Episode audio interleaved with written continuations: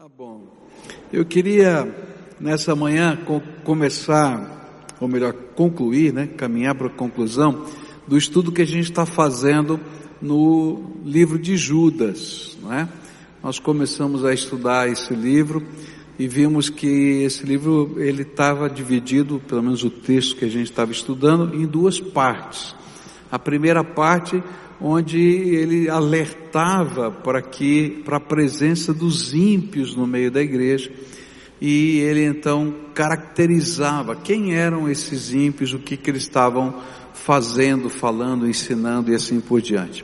E agora a gente começa a segunda parte, onde nessa segunda parte ele diz como Deus vai lidar com a impiedade no meio do povo de Deus. É? E essa então é a a vertente que ele vai começar a trabalhar. E ele desenvolve a sua mensagem baseando-se em alguns exemplos da Bíblia. E a essência da mensagem é: Deus julga com rigor a impiedade no meio do seu povo. Então ele pega três exemplos do Velho Testamento e em cima desses exemplos ele vai dizer: olha, assim como aconteceu lá, que Deus julgou com rigor, Deus continua julgando com rigor na vida da igreja, quando a igreja, quando o povo de Deus não é capaz de discernir os valores do reino. E é importante lembrar que ele estava se contrapondo aos gnósticos, que afirmavam que Deus não levava em conta o que ocorria no nosso dia a dia da vida. É, mas o que era importante era o conhecimento dos mistérios, é, as experiências de poder, a prática religiosa em si era mais importante do que a vida da pessoa. E Judas faz nos ver que vida cristã sem santidade é um engano destruidor. Por isso eu queria começar então a olhar para esses exemplos e aprender aquilo que Judas está tentando nos ensinar. O primeiro exemplo a gente vai encontrar no versículo 5. Judas só tem um capítulo, não é? Então, versículo 5 diz assim: Embora vocês já estejam cientes de tudo de uma vez por todas, quero lembrar-lhes que Jesus, tendo libertado um povo, tirando-o da terra do Egito, destruiu depois os que não creram. E o primeiro exemplo tem a ver com o povo de Deus que saiu do Egito, mas que não alcançou a terra prometida. É bom a gente lembrar a história. Houve todo o movimento do poder de Deus. Deus vai lá, pega Moisés, né? Leva Moisés de volta para o Egito. Lá no Egito ele prega para aquele povo e a mensagem era a seguinte: olha, Deus está preparando para vocês uma terra prometida, uma terra que mana leite e mel, e Ele vai levar vocês para lá. E nós estamos saindo do Egito para ir para a terra prometida. E aquele povo participa não somente da pregação, mas dos sinais de Deus. E Deus começa a trabalhar de uma maneira muito forte. Vem as dez pragas lá do Egito para que Faraó tivesse a, a condição de dizer: vou mandar esses escravos embora. E chega então o dia que um milagre tremendo de Deus acontece. E isso era uma coisa interessante que as pragas não aconteciam no meio do povo de Deus, só aconteciam no meio dos egípcios. E quando veio a praga da morte dos primogênitos, então aquilo foi um sinal extraordinário, porque Deus mandou que o povo celebrasse uma festa que eles não conheciam, eles pintariam o umbral das portas com o sangue do cordeiro e celebrariam a Páscoa. E a palavra Páscoa significava saltar na língua hebraica. Significa saltar porque o anjo da morte saltaria as casas que tivessem no seu umbral pintado com o sangue do cordeiro. E eles participaram daquilo.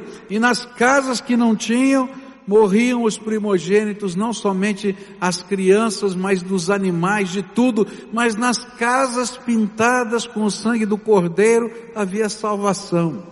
E aí então o povo desesperado diz assim: vão embora, por favor, vão embora. E não somente mandaram embora, mas começaram a pegar joias, alimentos, roupas, coisas preciosas e davam de presente. Dizia: vai embora, vai embora, vai embora. E eles começam a sair. E eles saem. E durante dois anos Deus prepara aquele povo para entrar na terra prometida leva lá para o Sinai, sinais de Deus, palavra de Deus, ele forma o caráter, tentando formar o caráter daquele povo. Dois anos eles chegam à terra prometida, chegam os espias naquele lugar. E chegando os espias naquele lugar, eles voltam chorando. Dez deles voltam chorando. Não porque a terra não fosse boa, mas porque tinha muros e gigantes. E aí Deus se entristeceu com aquele povo e não permitiu que ninguém daquela geração, a não ser Josué e Caleb, entrassem na terra prometida. E toda aquela geração morreu no deserto, apesar de terem vivido experiências sem precedentes do poder de Deus. Essa foi a geração que viu as pragas, que viu a libertação do anjo da morte na Páscoa, que atravessou a pé enxuto o mar vermelho, porque o Senhor fez um milagre tremendo, mas no entanto eles foram julgados pelo Senhor. E é interessante a gente perceber por que eles foram julgados. Isso aparece no livro de Números, capítulo 14, versículos 21 a 23, onde a palavra do Senhor diz assim: Porém, tão certo como eu vivo, e como toda a terra se encherá da glória do Senhor, nenhum dos homens que viram a minha glória e os prodígios que fiz no Egito e no deserto, e mesmo assim me puseram à prova, já dez vezes e não obedeceram a minha voz, nenhum deles verá a terra que com juramento prometi a seus pais. Sim, nenhum daqueles que me desprezaram haverá. E aqui é interessante é que a razão pela qual eles não puderam entrar na terra prometida e foram julgados por Deus é porque desprezaram a Deus. Desprezaram os sinais de Deus. Desprezaram a palavra de Deus. E aqui o Senhor usa uma expressão que, que é interessante. Colocaram Deus à prova. E aí, quando a gente vai estudar, Judas está dizendo para a gente: olha, não importa a gente estar no meio do povo de Deus, cantando as canções, recitando os versículos, celebrando a liturgia, mas se a gente não tiver uma fé capaz de transformar a nossa vida, uma fé capaz de fazer a gente andar no caminho de Deus, então o que sobra para a gente é Deus julgar a nossa vida. E a gente fica pensando, mas como é que o povo lá do passado não confiou, não creu ou colocou o Senhor à prova? E a Bíblia vai dizer que isso aconteceu dez vezes. Eu não vou citar as dez vezes aqui, que daria para fazer só um sermão sobre as dez vezes, né? Mas eu vou citar algumas como ilustração. Deus tira o povo, faz aquele milagre de tirar o povo, de atravessar o mar vermelho, os inimigos vêm porque o, o faraó muda de ideia e o Senhor ainda fecha o mar sobre o exército que queria é, matar os escravos que estavam fugindo. E o Senhor passa a ser a rocha, o escudo protetor deles. E quando eles estão vão até o Sinai para adorar, porque o Senhor diz: primeiro vocês vão passar lá no Sinai, porque lá eu vou dar a minha lei. Eles sobem na montanha, melhor, Moisés sobe da montanha para receber as tábuas da lei. E de repente, enquanto Deus está falando, e a Bíblia diz que ah, as pessoas que estavam embaixo olhavam para cima da montanha e viam raios, trovões, viam manifestações de Deus de tal maneira que ninguém tinha coragem de chegar perto da montanha. Mas Moisés começou a demorar. E aí então eles fizeram pressão em cima dos líderes, especialmente de Arão, e disseram assim: Olha, Moisés está demorando muito. E a gente não tem um Deus para explicar para a gente o que fazer, como se Moisés fosse Deus. Então faz um Deus para a gente. E aí eles pegaram as joias. Que joias eram essas? Escravo não tem joia? Lembra que eu falei que eles deram? Leva, leva embora, vai embora logo. As joias que Deus tinha dado para eles. E eles começam a derreter o ouro das joias e constroem um bezerro de ouro. E olha o absurdo: colocam o nome de Deus no bezerro de ouro. Esse bezerro de ouro vai chamar Yahvé. Deus fica tão irado que ele diz: Moisés, vai lá com o teu povo, vai agora. Veja só o que eles estão fazendo. Eles estão adorando um bezerro de ouro como se fosse eu. Provaram a Deus na sua idolatria, porque não foram capazes de confiar no Deus invisível, no Deus Todo-Poderoso, mas tinham que aculturar o seu Deus ao seu jeito de viver, aquilo que eles tinham aprendido lá com os egípcios. Mas não parou aí.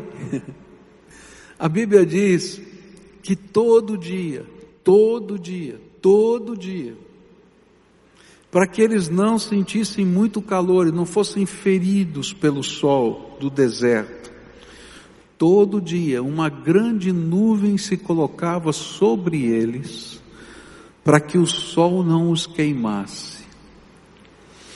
Todo dia, todo dia, para que eles não sentissem o frio do deserto à noite, uma coluna de fogo que eles não acenderam, se colocava no meio do acampamento para aquecê-los. Todo dia, para que eles não passassem fome, caía pão do céu. Todo dia. Você pode imaginar? E se por acaso na rota deles não tivesse um poço, Deus dizia para Moisés: bate com a vara na rocha e brotava água fresquinha da rocha. Todo dia eles tinham todo o suprimento. E se não bastasse, o Senhor disse assim para eles: Olha, fiquem tranquilos, o sapato de vocês não vai furar. Deus fez milagre até na sola do sapato. Não é incrível? A roupa de vocês não vai rasgar. Eu vou abençoar. Mas a Bíblia diz que apesar de todos esses sinais, de todos esses milagres, o povo murmurava, reclamava do pão, reclamava da jornada e dizia que saudade do pepino e da cebola. Podia ser coisa melhor, né? Falar a verdade. E o Senhor disse: estão me colocando à prova. E dentro deles havia um grupo que constantemente dizia: vamos voltar para o Egito, vamos voltar para o Egito, vamos voltar para o Egito. E quando chegou a hora de entrarem na terra prometida, eles não obedeceram ao Senhor quando Deus os mandou entrar na terra e desprezaram a ordem de Deus, o projeto de Deus, a bondade de Deus, apesar de todos os milagres. E a grande lição é que Deus julga pessoas que estão no meio do seu povo, quando estas deliberadamente, apesar de todas as provas e sinais de Deus a seu favor, desprezam o Senhor, o colocam à prova ou deixam de crer no projeto de Deus para a sua vida. E isso fica ainda mais claro quando nós olhamos para um texto paralelo. O 2 Pedro e Judas são cartas irmãs. Elas falam do mesmo assunto, são muito parecidas. E aí 2 Pedro vai dizer, citando o mesmo exemplo, lá da saída do povo, ele conclui e aplica para a gente poder entender melhor. Ele diz assim: portanto, se depois de terem escapado das contaminações do mundo, mediante o conhecimento do Senhor e Salvador Jesus Cristo, se deixam enredar de novo e são vencidos, o seu último estado se tornou pior do que o primeiro pois teria sido melhor que eles nunca tivessem conhecido o caminho da justiça, do que após conhecê-lo voltar atrás e se afastar do santo mandamento que lhes havia sido dado. Com eles aconteceu o que diz certo provérbio muito verdadeiro: o cão volta ao seu próprio vômito e a porca lavada volta a rolar na lama. É interessante porque Judas cita o exemplo e deixa para a gente concluir. O que, que significa isso com a igreja e os ímpios dentro da igreja? Mas Pedro pega o mesmo exemplo e explica para a gente.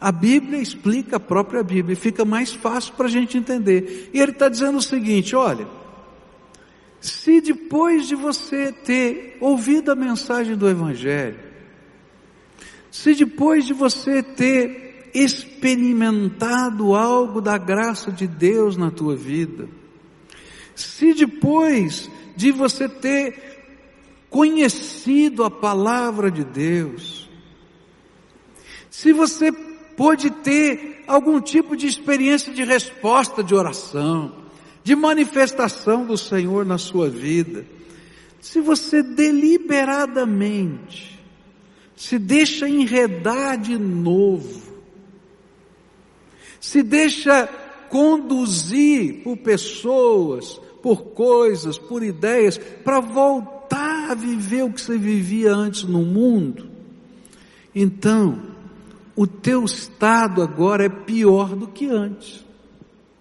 Porque antes você podia dizer, não entendia, não sabia, mas agora você sabe. O que Pedro estava tentando nos ensinar é que a verdadeira salvação se demonstra numa fé perseverante, onde o pecado pode ser um acidente de percurso, mas não um estilo de vida. Eu não sei você, mas às vezes eu como pastor, a gente enfrenta algumas situações muito esquisitas, né? É, eu não sei se você já conversou com uma pessoa que você vê que a pessoa está se desviando, que o caminho dela não está legal, que alguma coisa não vai dar bem na vida, porque não é a palavra de Deus. E aí você começa a conversar com essa pessoa, né? Isso já aconteceu algumas vezes comigo, e essa pessoa diz, é verdade, pastor. A Bíblia também diz isso, diz aquilo, diz aquilo outro, e ela prega o sermão para você. E aí você diz, e daí, o que, que, você vai fazer? Pois é, pastor. E aí fica no pois é e não faz mais nada.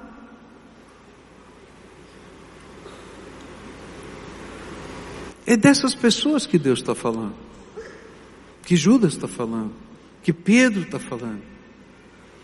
Conheceram a verdade, conheceram o caminho, conheceram, mas endureceram o coração.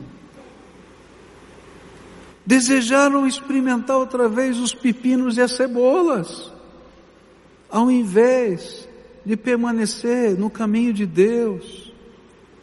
Voltaram para o Egito. A palavra de Deus diz que o estado é pior, porque endurece o coração. E às vezes são coisas tão, tão assim estranhas. Eu me lembro, alguns anos atrás, chegou um cidadão para conversar comigo. Ele disse assim: Eu preciso aqui de uma orientação pastoral, né? É, crente, viu? Tá? E aí, qual é a orientação, querido? Eu preciso saber qual é a vontade de Deus. Se eu fico com a minha mulher, com a minha amante. Eu queria que Deus respondesse a minha oração. Eu disse para essa pessoa, querido, Deus não precisa responder, que Ele já respondeu, a Bíblia diz aqui, aqui, acolá. Pois é, pastor, mas eu preciso de um sinal de Deus. Eu vou, eu vou, então vou orar por um sinal. Senhor, quebra as pernas desse homem, rebenta de uma vez. Ele, uai, não é verdade? Está na Bíblia. É disso que a palavra está falando. Quando eu, eu começo a achar desculpas para o meu pecado e me desvio. E o Senhor diz assim: olha, o que está acontecendo é algo sério. E o interessante é que Pedro vai colocar isso numa linguagem muito forte. Ele vai dizer assim: se o estilo de vida de pecado prevalece, é porque a verdadeira natureza imunda, representada aqui por animais imundos, segundo a visão hebraica, ela se revelou novamente. E assim só resta o juízo, porque há joio no meio do trigo. E aqui é uma palavra muito interessante, porque vem aquela pergunta, mas pastor, a gente perde ou não perde a salvação? Como é que é esse negócio?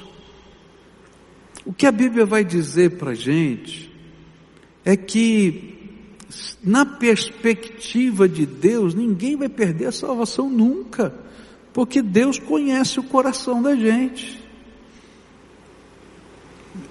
Mas na perspectiva humana, eu e você não sabemos quem é joio e quem é trigo. Mas o que eu posso perceber é se há arrependimento e retorno ou se há dureza de coração. E é só isso que eu posso perceber. E aí eu vou entender o que Jesus falou lá nos evangelhos. E é interessante esse trecho de Jesus, porque vai dizer lá em João, capítulo 2, 23 a 25 o seguinte: Estando Jesus em Jerusalém, durante a festa da Páscoa, muitos creram no seu nome quando viram os sinais que ele fazia, mas o próprio Jesus não confiava neles, porque conhecia todos e não precisava que alguém que lhe desse testemunho a respeito das pessoas, porque ele mesmo sabia o que era a natureza humana. Olha que coisa incrível. O que que Jesus está vendo? Pedro está dizendo assim: olha, porco continua sendo porco, cachorro continua sendo cachorro e ele volta ao seu estado.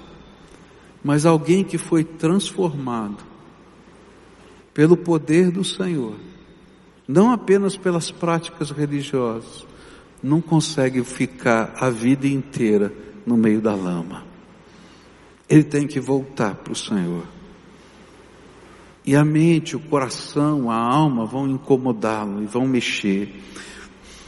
Pecado pode ser um acidente na minha vida e na tua vida. É isso que a Bíblia vai falar. Mas não pode ser uma opção de vida. Se a tua opção de vida é se desviar dos caminhos do Senhor, tem algo errado no seu coração. E se você teve de fato uma experiência com o Senhor, volta logo, volta logo, volta logo.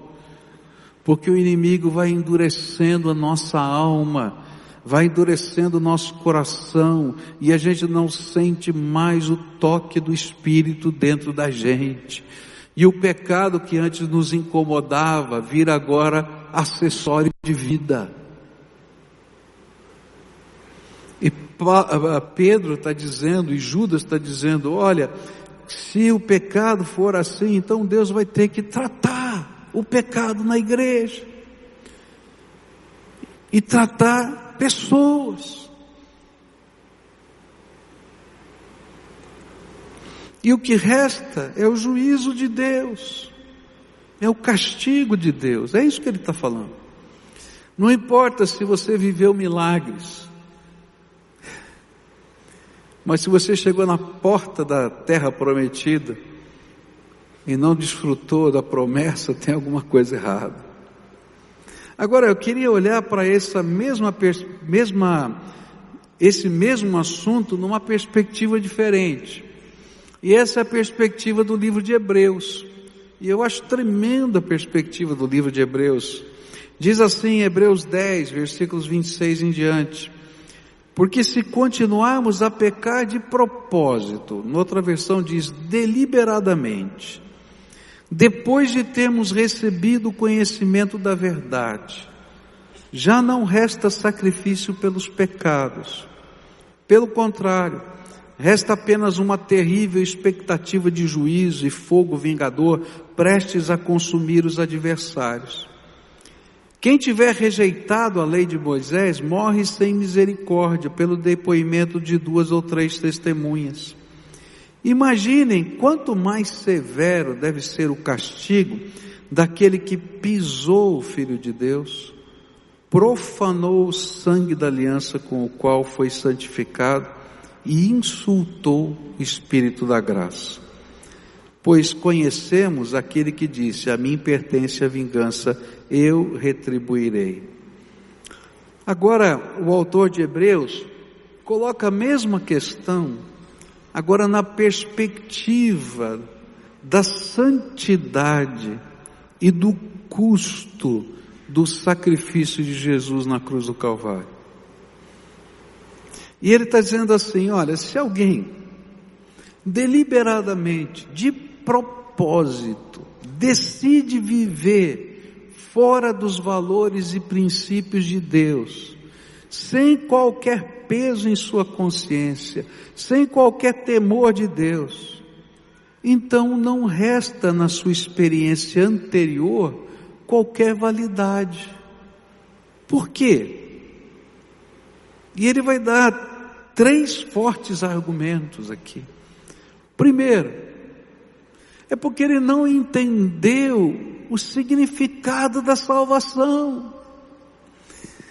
Queridos, a salvação é de graça para mim, mas Deus pagou o preço em Cristo Jesus da minha salvação.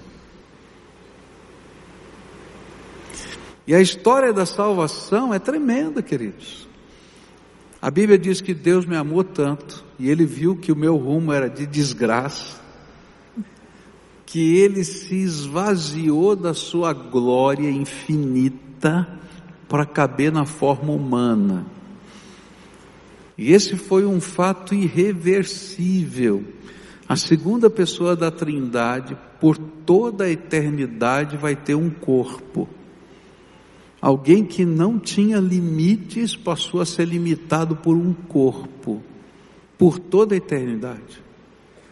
Habitou entre nós, tomou o meu lugar na cruz do Calvário, morreu por mim, desceu ao Hades, diz a Bíblia, o inferno, tomou das mãos de Satanás as chaves da morte e do inferno, para que todo aquele que dele crê não pereça, mas tenha a vida eterna.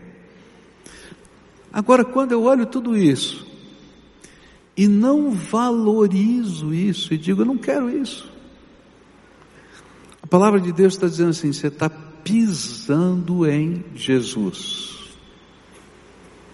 Deu para entender? Aí ele diz assim: mas olha, não é só isso. Se você deliberadamente toma essa decisão de se afastar de fazer, e às vezes, queridos, as decisões são tão tolas, é porque o Joãozinho não me tratou tão bem, porque o Pedrinho não sei o quê, porque, queridos, Jesus vale mais. E a graça de Deus vale mais. Se eu não sou capaz de dimensionar a grandeza do que Deus está fazendo na minha vida. E aí ele diz assim: olha, não apenas pisou naquilo que Jesus fez, mas ele agora ele vai profanar o pacto da aliança do sangue. A gente não entende muito bem esse negócio de aliança de sangue, né? Porque não faz parte da nossa cultura. Mas na cultura hebraica, quando alguém tinha que fazer um contrato, tá? esse contrato era selado pela vida, pelo sangue de um animal. E então se cortava o meio animal. Tanto é que na língua hebraica não se fala em selar um pacto, isso é uma coisa mais da nossa cultura. Era cortar o pacto. O termo usado era cortar o pacto. Então o que se fazia? Se colocava, cortava o animal, tá?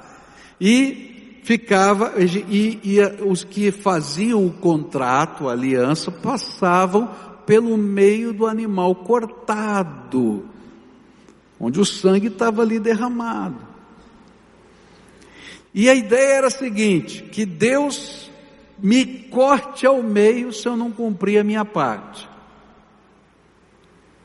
Uau! A gente tem a ideia de contrato, de cartório, né? O negócio era mais violento. E ele está dizendo o seguinte: olha, Deus fez um pacto, uma aliança com você. E esse pacto, essa aliança, não foi você que cortou, não. Foi Ele mesmo que tomou o teu lugar na cruz do Calvário e verteu o sangue dele.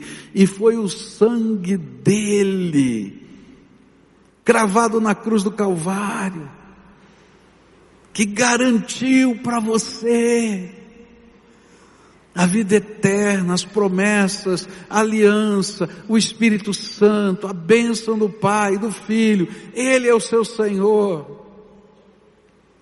Agora, se você deliberadamente decide viver de outro jeito, você profana o pacto, a aliança.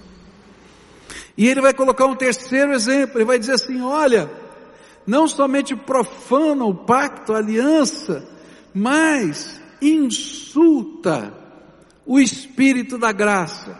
Lembra que a gente estudou que um dos argumentos que eram usados pelos gnósticos, assim, é que, olha, não fica preocupado, porque a graça é muito grande, o amor de Deus é maravilhoso, Ele não vai condenar ninguém, Ele não vai julgar ninguém, porque Ele é Deus bom, não tem inferno, não tem, fica tranquilo. Vive do jeito que você quiser, só faz as práticas religiosas. Ele diz assim, ó, você está insultando o Espírito da graça. E a ideia é a seguinte: Deus está te dando um presente custoso. Agora, se você não quer o presente, Deus vai tomar para Ele. Não fica, vem aqui, devolve. Custa caro esse negócio. Está entendendo? E Deus vê isso como um insulto a Ele e ao Espírito gracioso com que Ele ofereceu esse presente para a gente. E aí a palavra de Deus vai confrontando a gente. Deus vai julgar e condenar, porque os atos dessas pessoas revelam que nunca de fato eles valorizaram o Espírito da graça se entregaram para um compromisso sério com Jesus. E por isso não são capazes de perceber a grandeza do que Deus tem dado a eles. O que esses autores bíblicos tentam nos ensinar é que a nossa vida, o jeito como a gente vive, revela quem é Jesus para nós. Agora quero dizer uma coisa para você. Se hoje o Espírito Santo de Deus toca o teu coração, mesmo que você tenha optado por caminhos assim, é porque ainda há caminhos de volta. Se simplesmente isso te irrita, eu quero dizer que ainda você não teve uma experiência genuína com o Senhor. Mas se o teu coração começa a arder, porque o Espírito Santo de Deus está dizendo para você, está na hora de voltar, está na hora de voltar, para com isso. E o caminho de volta na Bíblia é arrependimento, confissão e entrega. Muitos de nós vamos até a segunda parte, arrependimento e confissão. Mas tem uma terceira que é a entrega. Quando a gente pega aquilo que nos seduziu, os pepinos e as cebolas, e diz: Não quero mais isso na minha vida, porque o manar de Deus vale a pena e a terra prometida vale mais ainda. Nós vamos celebrar a ceia do Senhor agora. E esse memorial, ele foi instituído com dois propósitos. O primeiro propósito é para que a gente nunca se esquecesse do custo da nossa salvação. Aquilo que a gente acabou de falar aqui. A salvação é de graça para mim. Eu não preciso comprá-la com nada, porque Jesus já pagou o preço integral na cruz do Calvário. E quando eu pego o pão e o vinho, que simbolizam o corpo e o sangue de Jesus, eu estou trazendo à minha memória que Jesus morreu na cruz do Calvário. Tudo isso que eu falei aqui aconteceu para minha salvação. Mas há um segundo objetivo nesse memorial.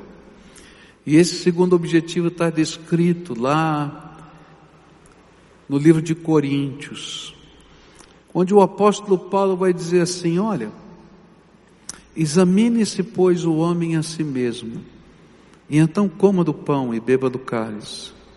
E ele vai dizer assim: porque muitos, por não discernirem o corpo e o sangue do Senhor. Por isso, no meio de vocês, há muitos fracos e doentes. E esses fracos e doentes, eu entendo que é uma figura de linguagem, não significa doença física que está aí, porque nem toda doença física vem por causa de pecado, mas significa que está ruim, está feia a coisa. E ele está dizendo o seguinte, sabe, um segundo objetivo desse memorial é que a gente pudesse ouvir a palavra como essa de hoje e dizer: Senhor, perdão, misericórdia. Eu não tenho dado o devido valor às coisas que o Senhor se importa na minha vida. Eu tenho levado na brincadeira coisa séria. E a gente não entende como é sério levar na brincadeira coisa séria. E aí ele disse: Olha, discirna o que Jesus fez por você.